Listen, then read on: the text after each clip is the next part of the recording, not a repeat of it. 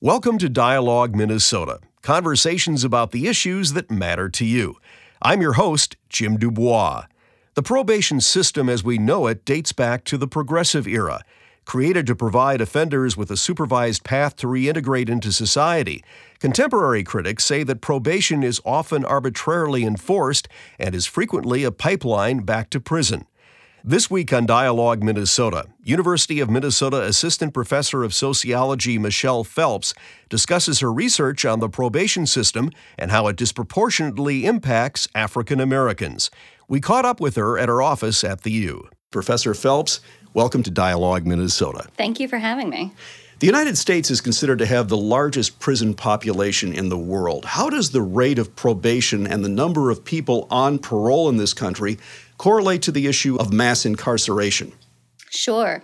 So while the issue of mass incarceration is better known, it's actually better thought of as mass penal supervision or mass criminal justice control. So the United States is unusual both for the number of people that we have locked up in jails and prisons, but also the number of people who are under supervision on forms of what's called community supervision. So probation and parole. And the probation and parole are generally forms of supervision where you've been convicted of a criminal offense, you're under active supervision supervision by a probation or parole officer, but you're still living in the community. So, right now, there are over 4 million individuals on probation, supervision, and parole in the United States, um, compared to just over about 1 million incarcerated. Does the high probation rate stem directly from the high incarceration rate? So, we have lots of thoughts about how the two are connected. Um, interestingly, in the academic literature, we were so focused on the expansion of prisons that we actually sort of ignored this massive expansion in parallel in community supervision.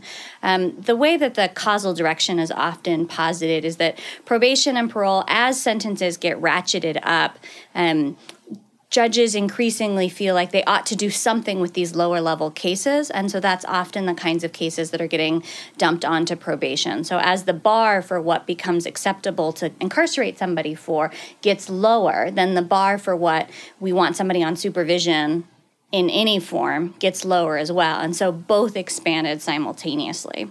And the problem is that once you have people on supervision, it's very difficult for them to complete successfully. And so there's a pathway from both probation and parole back to jail or prison. Why do we use a parole system in the first place? Yeah, so the distinction between probation and parole is interesting. So probation is a form of court ordered community supervision that's given as a sanction for either either misdemeanor or felony level offenses.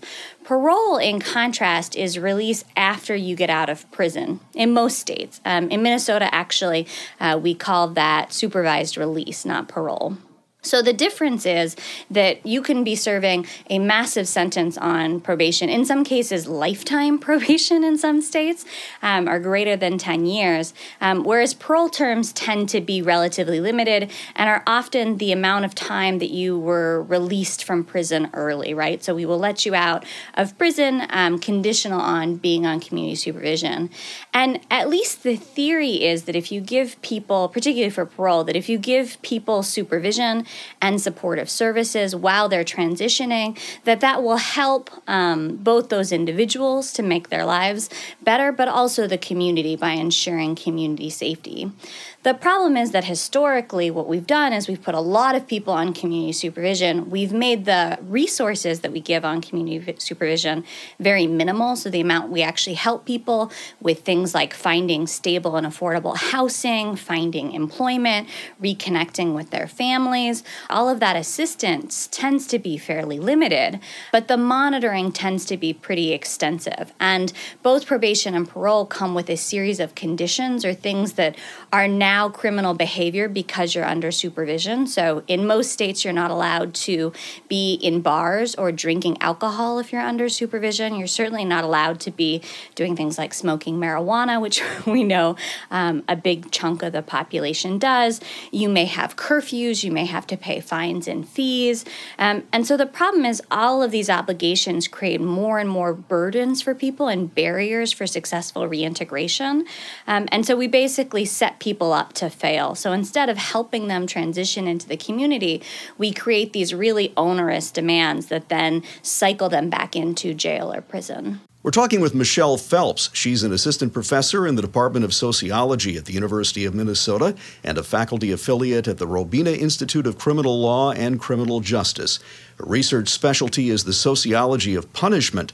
Her current focus is the probation system and its correlation to mass incarceration. She and her colleagues, Professor Joshua Page and Philip Goodman, are the authors of Breaking the Pendulum The Long Struggle Over Criminal Justice.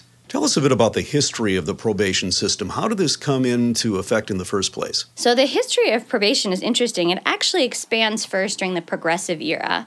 And the idea is that if you have, um, at first, they weren't professionals, they were just uh, respected community leaders. That if you paired up somebody who had been convicted of a criminal offense with somebody who was a respected business leader in the community, that you could rehabilitate these folks without the damaging influence of incarceration. So, it actually comes from this idea that um, incarceration may actually make people worse off, right? And so that if we can spare them that institutionalization, that we can um, create better outcomes um, and uh, of course, importantly, at less cost for the state because it's much cheaper to supervise somebody in the community than to incarcerate them. The problem is, again, that we really ratcheted down the level of deviance or criminal behavior required to get you that bump into prison, um, and similarly, that bump onto probation. So we now have lots and lots of people on probation who wouldn't 20 or 30 years ago have been under formal supervision, um, and for whom it does very little except make their lives very difficult to complete on a day to day basis. How long is a typical probation period? Usually about two years, but it can really vary. So there can be shorter periods, and then again, the, the tail of that can be very long, all the way up to, for certain kinds of sex offenses, particularly, can be lifetime probation. I imagine the probation period would vary considerably from state to state and maybe from state systems to federal systems. Yep, and even county, courthouse to courthouse, judge to judge. Um, the Robina Institute here, actually at the U, has done some great research looking at what the statutory guidelines are for probation. And in many states, it's quite broad, and there's very little restrictions on the length of supervision, and so there's quite a bit of discretion. And what we know from the research is that if people are going to to return to jail or prison that that often is front loaded it happens in the sort of early period of supervision. By the time you've got somebody who's successfully completed 2 years of supervision that third fourth fifth sixth seventh year of supervision are increasingly cost ineffective. African Americans are incarcerated at much higher rates than whites. Are a disproportionate number of African Americans also serving probation in this country? Yes, but that disparity is less severe than for uh, imprisonment rates. Um, so if we look at criminal justice contact across all forms, is concentrated among young men without a high school diploma. Those are the folks who are sort of most vulnerable for criminal justice contact. So if we look at those um, young men without a high school diploma, one in six black men and one in eight white men in the early 2010s were on probation at some point during the year. And so we do see a racial disparity, but that gap um, between African Americans and whites is much smaller. So if you're a white American, um, your sort of most likely contact with the criminal justice system is actually probation. But if we look at who's getting incarcerated uh, after periods of probation supervision, there the the population looks much like the general prison population, which is um, overwhelmingly young men of color. And so probation serves this really interesting role. For more privileged folks, I argue that probation is this diversionary pathway, right? So if you have a certain level of economic and social stability, meeting the demands of supervision is relatively easy, right? So for me, showing up to appointments on time, paying my fines and supervisions, um, being deferential to a probation officer, peeing clean in a, a drug test cup or, or taking the medicine that allows me to pee clean in a drug test cup, um, all of that would be fairly straightforward, right? But if you have somebody who is living in a neighborhood where there's a lot of social disorganization, where there's not reliable transportation, where there's not um, reliable economic opportunities, where a lot of people in the neighborhood have criminal justice records, right? Because that's one of the bans is you can't associate with other known felons. Um, where the only recreational opportunities are bars and clubs and places you're not allowed to be. Um, all of those make the the barriers for completing supervision much much more difficult.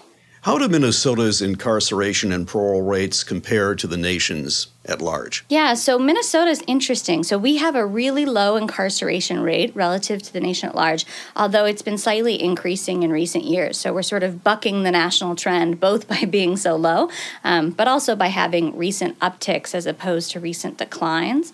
Uh, our probation population, however, is massive. So we have one of the highest um, probation populations in the country, and so one of the one of the answers to Minnesota exceptionalism in criminal justice is that we funneled those populations into probation and then didn't pay as much attention to them and allowed ourselves to tell a story about how progressive our criminal justice system was um, that was really a, a, a very partial account. Tell us about the role of probation officers in the criminal justice system. So, the role of probation officers is to um, supervise probationers, simply put. Um, the the challenge is what does that actually mean right? Supervise and, and ideally support. So most probation officers in the country today have caseloads of about 100 to 1 so that means they're actively supervising 100 probationers at any given time. So the the content of that supervision winds up being these really quick, sort of pro forma office visits for the most part. And one of the reforms that's rolling out across the country is trying to shake that up so that you can get more people who are on informal supervision or sort of checking in electronically um, and then focus agents time on the the more high risk or the more um, immediate need folks and folks who are newer to supervision so that that relationship can have a, a meaningful supportive role. Um, you know the the challenge is uh, describing what's typical is just so varied right? So um, probably the modal probation outcome is to see your probation officer relatively infrequently in the office but probation officers also have the prerogative and some have the the time um, to go to your home to uh, at any point um, to go to your place of business at any point to be in your community to be driving around in some cases paired with police officers officers running raids in the community. Um, so that relationship can just look really different. What are some of the most common parole violations? You mentioned the conditions that are imposed on parolees. What uh, provisions do they typically violate? If we look at people who are in jail or prison who were on probation or parole at the time of arrest, about four in 10 were on probation or parole at the time of arrest. And so, among that population, among that 40% who were on community supervision, about a third of the jail population, and about a fifth of those in prison, are there for what we call technical violations. And that's excluding new arrests. So, technical violations are these violations of the conditions of supervision. And some of the most common ones are dirty drug screens, um, not reporting to your probation or parole officer. The technical term for that is absconding, not paying your fines and fees. And we don't have great data, unfortunately. There's a sense that what's happening often is that people are racking up a series of violations that aren't responded to and then they're revoked after a series of non responses. Unfortunately, we don't have great data on that. So we can't say how many violations the person had racked up initially. Uh, Meek Mill was recently in the news. Uh, he was sent to prison for violating his probation, and his violations included a new arrest for a fight and something around a, a dirt bike wheelie, which is uh, made for some interesting headlines, um, and then not abiding by travel restrictions. So it can just really vary. And I think that's one of the real stresses of being under supervision is that it's possible that you'll get a very lenient officer or one who is not paying particular attention to your case, and you can rack up a series of arrest charges with nobody noticing. It's also possible that you go into the office, you do everything right, you have one dirty urine screen because you inhaled some marijuana smoke and you're revoked for that, right? So there's a sense of arbitrariness to it. Do we even have enough resources to supervise the number of people currently on probation? You've suggested we don't. Yeah, so I think the right now what we've done is funneled more and more people onto supervision and given community supervision fewer and fewer resources. I think the challenge with the resource question is that often when we throw more resources at the question, what we do is we provide more intensive supervision that then allows us to detect more technical violations, and so you get more people revoked. So, if your goal is to really help people reintegrate, to protect the community by helping folks who are on probation and parole lead successful lives, um, then what you would want is for those resources to go towards supportive services. And that historically in probation and parole has been very, very difficult to uh, accomplish without um, a rise in monitoring that leads to more technical violations. I think the, the first part of the answer is we need to have um, a radically scaled back population so that it's really people who are under supervision for a compelling reason. Uh, and then I think we have to do more to support those people in their transition back into the community. How can we ensure that the process of dealing with people when they violate their probation conditions is not arbitrary? So there's different schools of thought on this. A, a, lot of departments are trying to move towards mandatory guidelines, uh, much in the way that we have sentencing guidelines for judges, having guidelines about violations for POs. And one of the nice things about guidelines is that a lot of um, POs, particularly for more higher risk parole populations, are very risk averse, right? If something horrific were to happen um, by somebody on their charge, right, what would that mean? That they had sort of fallen asleep at the wheel. Um, and so if you create uh, guidelines that allows everybody sort of a cover of uh, official process and in a lot of places, what they're trying to do is make the initial responses fairly mild, right? So respond, right? Instead of this pattern of violation, no response, violation, no response, violation, no response, violation, I revoke you, right? Instead, at the first violation, let's meaningfully address that behavior, right? So if it's substance abuse related, let's increase um, AA or NA meetings, right? Or, or get you into a counseling program, right? Try to do something that addresses the root cause of why you're violating. Um, that ideally is a less punitive reaction that is supportive, um, but again, quicker uh, to respond.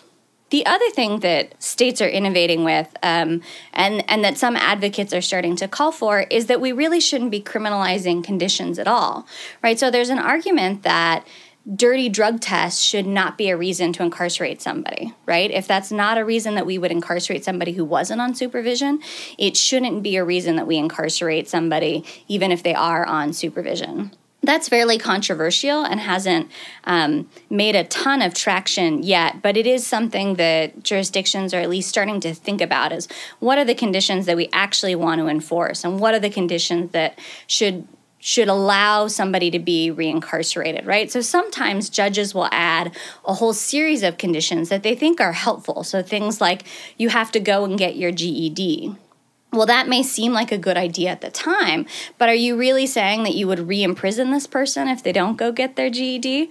Right? So there needs to be a way to communicate goals for supervision that are separate from the conditions that we're going to enforce. We're talking with Michelle Phelps. She's an assistant professor in the Department of Sociology at the University of Minnesota and a faculty affiliate at the Robina Institute of Criminal Law and Criminal Justice. Her research specialty is the sociology of punishment. Her current focus is the probation system and its correlation to mass incarceration. She and her colleagues, Professor Joshua Page and Philip Goodman, are the authors of Breaking the Pendulum The Long Struggle Over Criminal Justice. How can we reduce probation rates? So, for probation, the answer is we just sentence fewer people to probation. um, you know, the, the big story of why probation rates expanded so massively is not one of expanding term length, but is more one of more and more people under supervision. So, we have to fundamentally get more comfortable with either police uh, arresting fewer people for low level behavior or throwing those charges out of the court uh, more quickly. There is some some movement in some jurisdictions to incentivize good behavior on probation by allowing for early discharge, um, which has in some places had uh, positive, if somewhat modest, effects on the population by getting the um, people to complete quicker. Aside from eliminating probationary periods altogether, what are some of the alternatives to probation? So, you know, probation is sort of thought of as the alternative. the alternative, um, often we don't think to what, right? Um, if you look up the formal definition of probation, it's the alternative to prison. But in fact, as we've talked about, half of the probation population is under supervision for misdemeanor offenses that never would have been eligible for prison time in the first place. And so, in that case, what probation is an alternative to is go and sin no more, right? You have a criminal conviction for this low level charge, and we're going to say, okay, time served, you're out of here. Instead, we say to that person, okay, now you're under two years of informal probation supervision and two years of legal vulnerability and obligation, financial obligations to the court and the probation department. Can we look to other countries' legal systems for some input as to how we could improve the probation system? So, the international comparison question with probation is interesting because um, we're not as much of a horrific international outlier as we are with incarceration. So, because other countries tend to have lower incarceration rates, they also tend to have higher community supervision rates.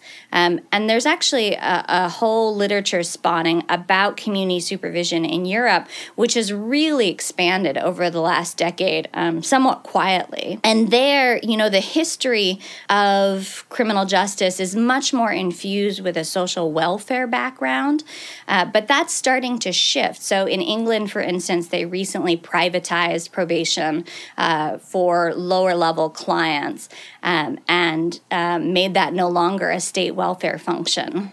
Um, so we're starting to see some of the quote unquote innovations from the United States being exported elsewhere. And we're starting to see other countries get more punitive with their um, community supervision. So unfortunately, those lessons are sort of going uh, in the wrong direction. there are some indications that the incarceration rates in the U.S. are beginning to decline. Are we seeing a decline in the probation rates as well? Yes. So, in the last couple of years, probation rates have gone down as prison rates have gone down. The one population that's still climbing is parole rates, uh, and that's because some of the ways some states are declining their prison populations is by letting people onto parole early. Um, probation seems to be, the numbers are still pretty modest. The decline is pretty modest, and there's still just a you know just under four million people on probation, so it's still a massive population. But it does look like we're managing to shrink both prison and um, probation populations at the same time.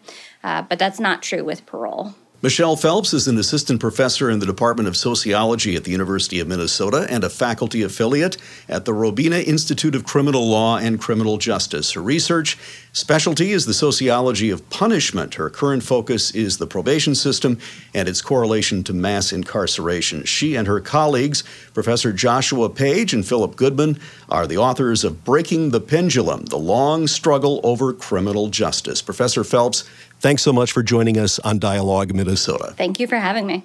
Dialogue Minnesota conversations about the issues that matter to you. I'm Jim Dubois. Thanks for listening. We'll see you next time. I loved playing high school sports. I loved the competition, the camaraderie, the bands, the crowds, all the pageantry, and I wanted to keep playing. But I graduated. No colleges called, and neither did the pros. So, to stay close to the game I loved, I decided to become a high school official. You know, a referee. When I played high school sports, I learned the importance of integrity, good sportsmanship, and respect for the rules. Now, as a high school official, I get to help model these same values to others. Maybe the colleges and the pros didn't call, but the kids in Minnesota did.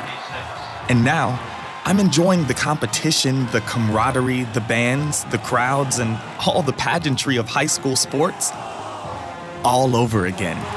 This message presented by the Minnesota State High School League and the Minnesota Interscholastic Athletic Administrators Association.